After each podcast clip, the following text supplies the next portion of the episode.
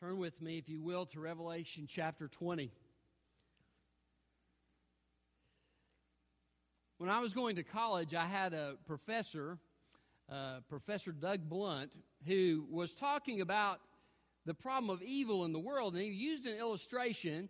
He said, You know, what would happen if I saw my dad going down the freeway, weaving in and out of cars and doing things I didn't expect and driving kind of recklessly? If I didn't know it was my dad, I might think, well, boy, that, that person's a nut. But once I notice that it's him, I recognize that even though I may not know the purpose for why he's driving the way he is, I know him and I know that he has a good reason. What if God were to let us in on his purposes?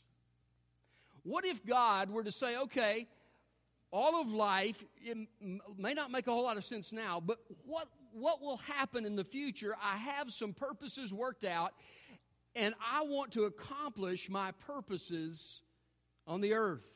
What if God were to share with us those purposes? I believe that's exactly what God has done.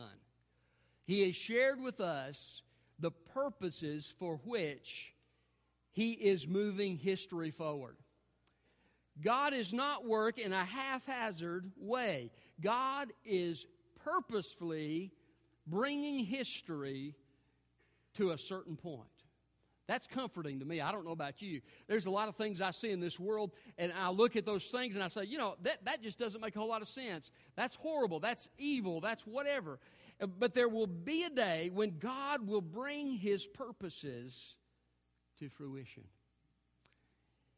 And I believe we need to trust in the purposes of God. I'm going to talk to you about several purposes this morning uh, that God has in the future uh, that he's going he has them throughout history but he's, he's going to bring them to their climax in the future uh, so look with me at revelation 21 or excuse me 20 chapter 20 then I saw an angel coming down from heaven with the key to the abyss and a great chain in his hand. He seized the dragon, the ancient serpent, who is the devil and Satan, and bound him for a thousand years. He threw him into the abyss, closed it, and put a seal on it so that he would no longer deceive the nations until the thousand years were completed. After that, he must be released for a short time. Then I saw thrones, and the people on them were given authority to judge. I also saw the souls of those who had been beheaded because of their testimony about Jesus and because of God's word, who had not worshiped the beast or his image, and who had not accepted the mark on their foreheads or their hands. They came to life and reigned with the Messiah for a thousand years. The rest of the dead did not come to life until the thousand years were completed. This is the first resurrection. Blessed and holy is the one who shares in the first resurrection. The second death has no power over these, but they will be priests of God and the Messiah, and they will reign with him for a thousand years. When the thousand years are completed, Satan will be released from his prison and will go out to deceive the nations at the four corners of the earth, Gog and Magog, to gather them for battle. Their number is like the sand of the sea. They came up over the surface of the earth and surrounded the encampment of the saints, the beloved city. Then fire came down from heaven and consumed them. The devil who deceived them was thrown into the lake of fire and sulfur, where the beast and the false prophet are, and they will be tormented day and night forever and ever. What are the purposes that God has for the future. Uh, one of the most frequent questions I've heard about this chapter is why does God bind the devil and then release him at the end? You know, and, and people have questions about that. It doesn't, I'm, I'm trying to understand that, wrap my mind around it. And there are a whole lot of views on this chapter, but I want to just focus on some specific things that I believe Scripture teaches are the purposes of God that will be realized during this time of history after Jesus' second coming. And so, the first thing I want you to see is the purpose of the glory of God. The purpose of the glory of God. And, and we need to trust that God will glorify Himself the purpose of the glory of God. You see, throughout history, God has sought to reveal himself. From the time of creation, God created man in his own image. In the image of God created he him, male and female created he them. God created us in his image so that we would be a picture of his character and his goodness. And he set the people of the earth, uh, uh, Adam and Eve, over all of creation at that time.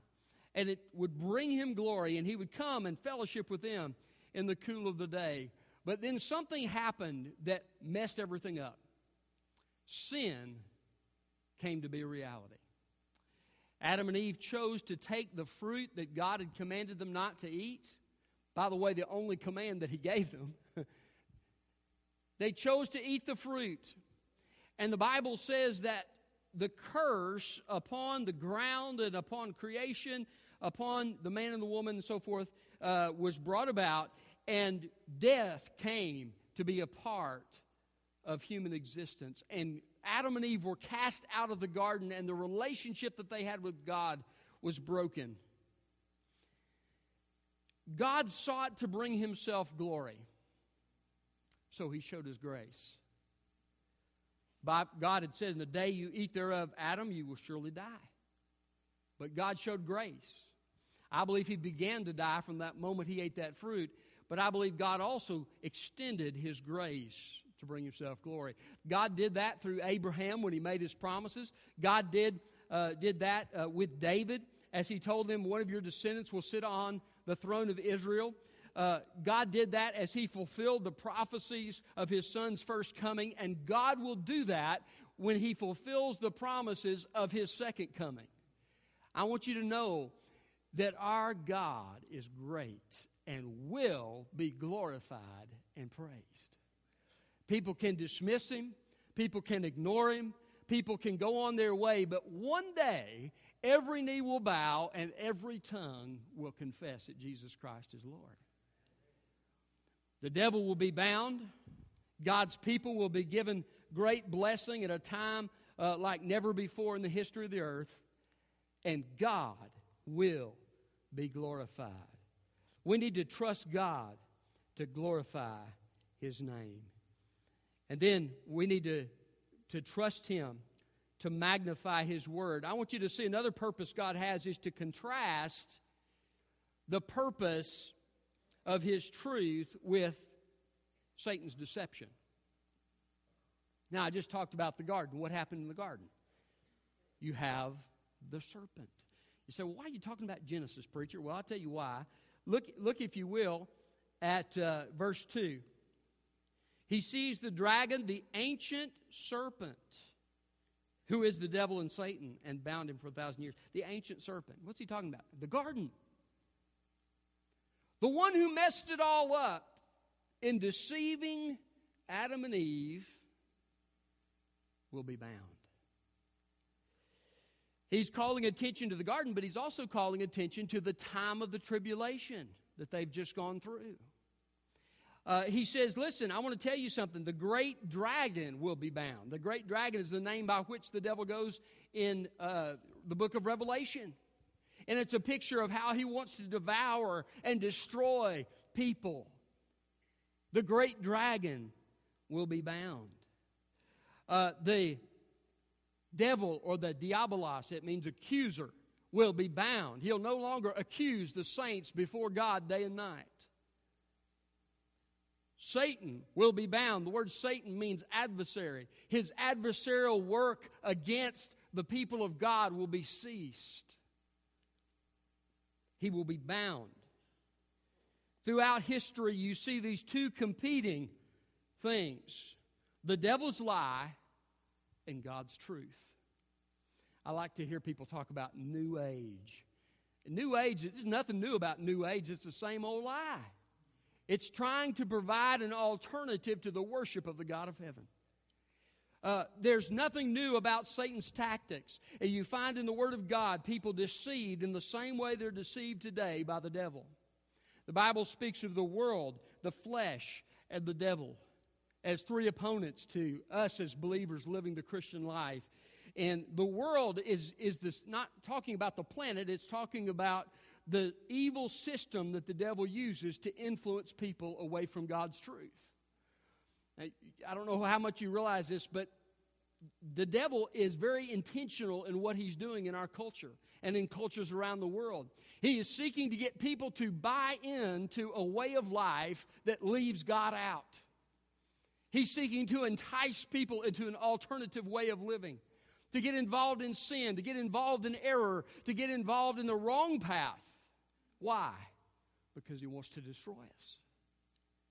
On the other hand, you have God's truth. And throughout history, you have had those who have proclaimed the truth. Noah was a preacher of righteousness. Abraham was able to share uh, with his descendants and with others about God. Uh, David recorded his worship of God in the Psalms and proclaimed his name in the sanctuary. Uh, you had the prophets, you had the judges, you had the kings, uh, all proclaiming the name. And then you come to the New Testament and you have Jesus giving a command. Go ye into all the world and make disciples of all nations, baptizing them in the name of the Father and of the Son and of the Holy Spirit, teaching them to observe all things whatsoever I have commanded thee, and lo, I'm with you always, even to the end of the age. So what's he saying? Go speak the truth in the culture. Go around the world, speak the truth in the culture. Hold out the truth. Why? Because Jesus said, You shall know the truth, and the truth shall make you free. So when Jesus comes, there will be a very clear distinction between the devil's way and Christ's way. The devil will be bound for a thousand years, and I believe all demonic powers will be ceased during that time. Um, this thousand year period, I, I re- recognize that people disagree on whether it's symbolic or literal. I take it as a literal thing, but, but the point remains the same that God's truth will be shown to be what it is. It will be contrasted with the devil's lie. And people will begin to live life as God intended it to be lived. Can you imagine what that must be like? The Old Testament describes the, the period of the millennium. It describes it as the long ages that you read about in Genesis are restored during the time of the millennium. People will live for hundreds of years. There will be uh, a healing and health, and, and the, the curse of the earth is gone, and you find things being a way they've never been since the time of the Garden of Eden. That God restores things. And, and you know what the Bible says in Micah chapter 4? It says that people from all nations will come to Jerusalem to hear the teaching from Jesus. People from all nations. I, can you imagine that? Uh, you know, I've heard missionaries talk about people walking miles to come hear a message uh, but can you imagine what that must be like for people all over the world to make a trip to Jerusalem for the sole purpose of hearing the truth that comes from Jesus' lips? I think of the, the guards that were sent to arrest Jesus. They said, Nobody ever spoke like this man. Won't it be an amazing thing to hear Jesus share the truth? And so this world will, will be in a time of blessing unlike any other time the world has known. And God's truth will be magnified and will be blessing the people of the earth. So trust God to magnify His truth. You know, every Sunday I, I, I, get up and I preach the Word of God. Some of you Sunday school teachers teach the Word of God. Uh, some of you parents teach your children the Word of God. And each time we do it, we trust that God will magnify His Word. I want to tell you something. The Bible says the Word is living and active and sharper than a two edged sword and divides aside and pierces through even the dividing of the soul and the spirit. The Bible arrests who we are and changes our course as we allow it. Trust God to magnify His Word. Listen, you need to have your devotions because you trust God to magnify His Word in your life. You need to come to church because you trust God to magnify His Word in your life. One of the saddest things that you see in Scripture is the ignoring of God's Word. Over and over throughout history, you see uh, nations that ignore God's Word, individuals that ignore God's Word. And you find here, uh, those will ignore God's Word even during this millennial period. And when Satan is loose, they will be deceived again and go against Christ and his purpose once again. What a tragedy because they did not, they did not embrace God's word. They did not uh, put their trust in God's word. They ignored it. There's a lot of people ignoring God's word out in the culture. That's a dangerous thing. Somebody once said that fish don't like to be caught. And I suppose that's true. As we talk with people out in the world, they may not want to hear what we have to say, but they need to hear it. They desperately need to hear the truth because it provides the way of escape from the path the devil has them on.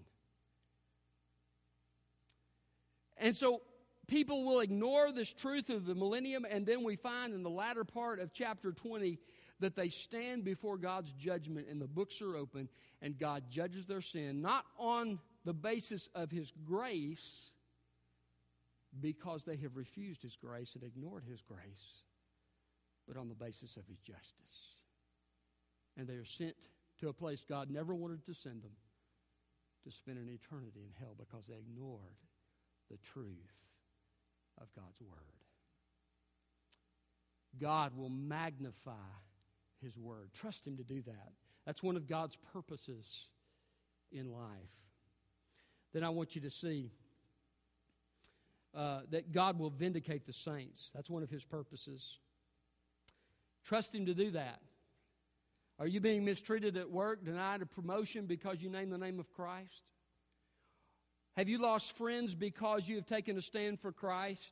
Are you bold in, in your relationships with other people, letting them know who you are? Has it affected your life? Take heart, Christian brother or sister. God will vindicate you. There will come a day when Jesus will vindicate his saints and will be raised I believe that this is the, the second stage of that first resurrection. The first resurrection deals with the resurrection of believers. Uh, first at the rapture, at the beginning of the seven year period of tribulation. Then at the end, uh, he raises them as Jesus comes back who have been killed uh, for the sake of Christ during the tribulation. Uh, that encompasses the first resurrection. It's the resurrection of the godly. And then uh, we will rule with him. Now, there's a whole lot of pe- places in Scripture that talk about us ruling with Him. And that is, again, God restoring the purpose of Eden. God said, Adam and Eve, you'll be over the all creation, the, the birds of the air, the fish of the sea, so forth and so on. You'll be over them. Rule and have dominion over everything. That's God's purpose. And God's purpose will be restored. And so, uh, trust God to vindicate His people. You may not be doing well because of some choice that you've made to serve Christ, but Jesus said, Rejoice and be glad when men revile you and persecute you and say all manner of evil against you falsely for my sake, for great is your reward in heaven. Trust Him to vindicate the saints. And then another purpose that God has is the fulfillment of His promises or the promises of God. You find one of these in verse 6. Blessed and holy is the one who shares in the first resurrection. The second death has no power over these. They will be priests of God and the Messiah, and they will reign with him for a thousand years. That's a promise of God. We'll reign with him. It's also a promise of God that God made to Abraham I will make you into a great nation. A promise of God where God said, Listen, those who bless you will be blessed, those who curse you will be cursed and you find God coming back at the second coming of Christ, coming against Israel's enemies in exactly the way He promised. Then you find prophecy after prophecy fulfilled as God brings Israel into the only golden age of their history. Yes, I know it was good during David and Solomon's reign, but it won't be like it will be then. And Israel will be a place for all the nations to come to worship. And the Bible says that people will be gathered, Jews will be gathered from every corner of the earth, all over the earth. They'll be drawn back to the nation of Israel, and God will fulfill his promise, and they, for the first time in history, will fulfill their promise to him. God will also fulfill his promises to us under the new covenant. And the veil will be taken away. We see through a glass darkly, but then we'll see face to face.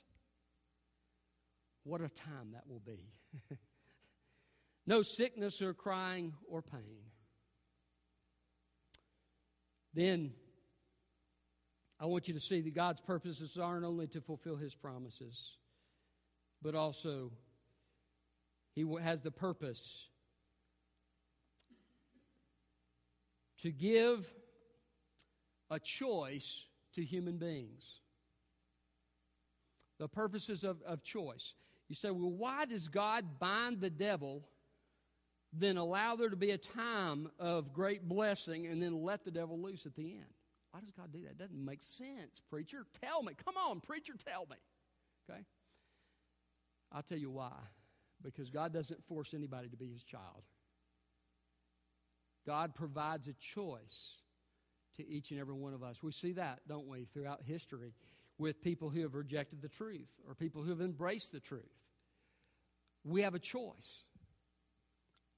God allows those born, and I, by the way, I believe that there will be um, Israelites who who uh, make it through that that second coming of Jesus and come in to that millennial time uh, in in a normal human body, not a glorified body like you and I will have but uh, we'll have children and so forth and so on. And some say, and I'm not sure about this, that there will be some Gentiles involved in that too. But whatever the case, um,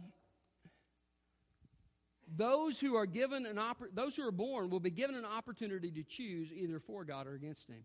Can you imagine? Can you imagine what it would be like to have Jesus Christ as the pastor of your church? I, I, I'll bow the knee, okay? I, what would it be like to have the master teacher? To have the one who can heal disease and, and, and change people's hearts and lives in, in a profound way. What would it be like to have Jesus himself here? That's what they'll have. And some of them will still reject it. I want you to know something. Don't you underestimate the deceiving power of the enemy. Don't you underestimate the human depravity of our hearts apart from the work of Christ. You see here, the devil will be bound so that he might not deceive the nations. Look at what it says. Uh, verse 3. He threw him into the abyss, closed it, and put a seal on it so that he would no longer deceive the nations. Specific purpose that God says. And then when he, when he releases him, uh, he speaks of, uh, verse 7 when thousand years are completed, Satan will be released from his prison and will go out to deceive the nations.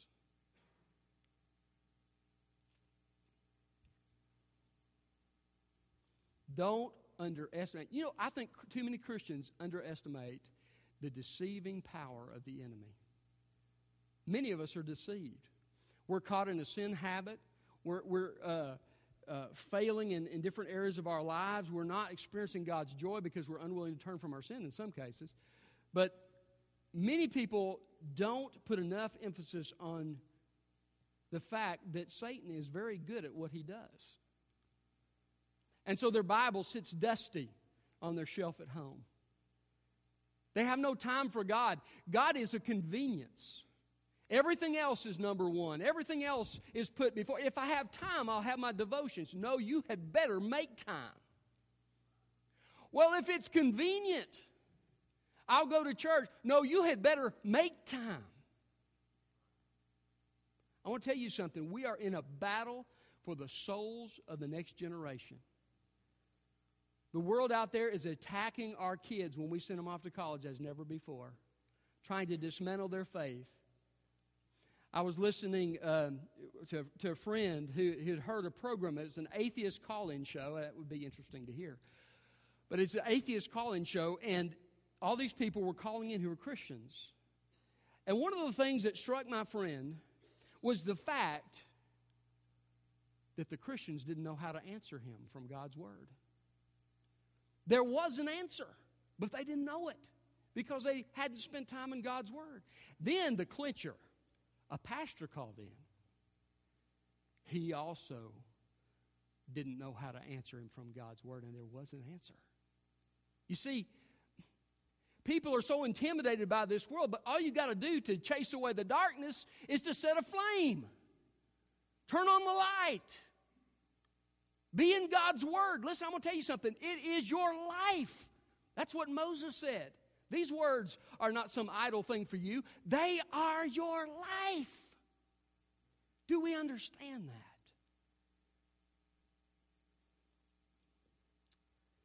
Many will be deceived by the enemy. Fire will come from heaven. It's different from the second coming. Fire will come from heaven and destroy the enemies of God. And look at verse 10. I like this part. The devil who deceived them was thrown into the lake of fire and sulfur, where the beast and the false prophet are, and they will be tormented day and night forever and ever. I'm looking forward to that day. No more disharmony among God's people. No more people being deceived by the enemy. No more people embracing false doctrine. Why? The devil's bound. And we will be able to enjoy the blessings of living in the truth of God forever. Won't that be an incredible time? The devil will be defeated. And by the way, did you know hell was made for the devil and his angels? That's what the Bible says. It wasn't made for people. But for those who choose to reject Jesus Christ, there is no other option. You can't be in God's presence. You must be sent there. So the devil will be tormented day and night forever and ever. I want you to see God has some purposes. What are his purposes? Let's go through them quickly. The glory of God contrast of truth, the truth and a lie, the vindication of the saints, the promises of God, the necessity of choosing, and we can trust God to fulfill His purposes. We can trust God to glorify His name. We can trust Him to magnify His word. We can trust Him to vindicate the saints. We can trust Him to fulfill His promises. We can trust Him to provide the choice. Whosoever shall call upon the name of eternal life, uh, uh, on the name of the, of the Lord Jesus Christ shall be saved. We can trust Him to offer eternal life.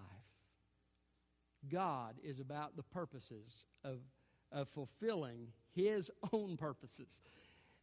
He's doing it now in a limited way, but He'll do it then in a full and complete way. Let me ask you something. Are you cooperating with the purposes of God in your life? Are you a person of the book? Are you someone who is able to handle the attacks against the faith, or are you somebody who is spiritually a baby who doesn't really know how to handle the Word of God? Who is, as the Bible says, tossed about by every wind of doctrine. Whatever people say, kind of put whatever. Where are you? I want to challenge you this morning to commit to the Word of God, to commit to being in church, to commit to doing what God's calling you to do in your life. I want to challenge you to live your life in such a way that we glorify God. You know, we don't, sometimes we don't take advantage of those opportunities. We are timid about our faith and we need to be bold. We need to glorify Him. Trust Him with your vindication. Let Him do the work that He's calling you to do. Let's pray. Father, we come before you and we ask, God, that you would have your will and your way in this time. God, that you would fulfill your purposes in our lives right now. Father, there's some who have been neglecting your word. There are some, Lord, who have taken their eyes off of you, who aren't glorifying you, who aren't trusting you to vindicate them, Lord. I pray, Father, that we'll repent, that we'll do the things you've called us to do, that we'll cooperate with your purposes for your glory. For it's in Jesus' name.